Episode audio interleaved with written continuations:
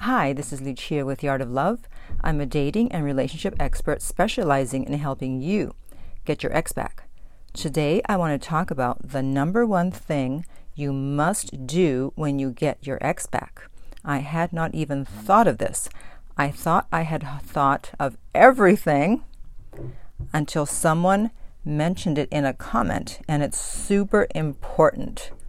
What is it? Well, I will tell you. But first, I want to remind you to be sure to subscribe so you don't miss out on any future videos. And while you're at it, tap the bell icon to make sure that you'll be notified when the new video is up.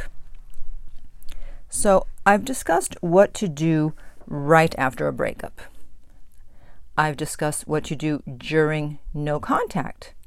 And I've even discussed what to do when you meet up with your ex for the first time. However, when you get back together, there is something that you absolutely have to do. So let me read this comment and then you'll understand why this is so important. He says, I did no contact to get my ex back. When I got her back, she found out from my browser that I used no contact. She left again. What should I do this time to get her back? Back. Get her bank? Since she already found out I used no contact, what should I do? Oh my God. What can he do? He's screwed. yeah, I know it's not funny. That's why we want to prevent it. Now, if you listened to my video where I drew an analogy between war and getting an ex back, then having your ex find out that you were using no contact to get them back is like the quote unquote enemy find out finding out what your main strategy is, what your tactics are. That is not good. Now, having said that, her interest m- must not have been that high if she was willing to leave again over this, because someone else, they may have just laughed it off or said, Oh, how interesting, how cool. However, you don't know what reaction your ex is going to have. So if it looks like you're going to get back together or you are back together, you have to remove all traces from your um, phones, devices, anywhere else that you were studying how to get an ex back and no contact.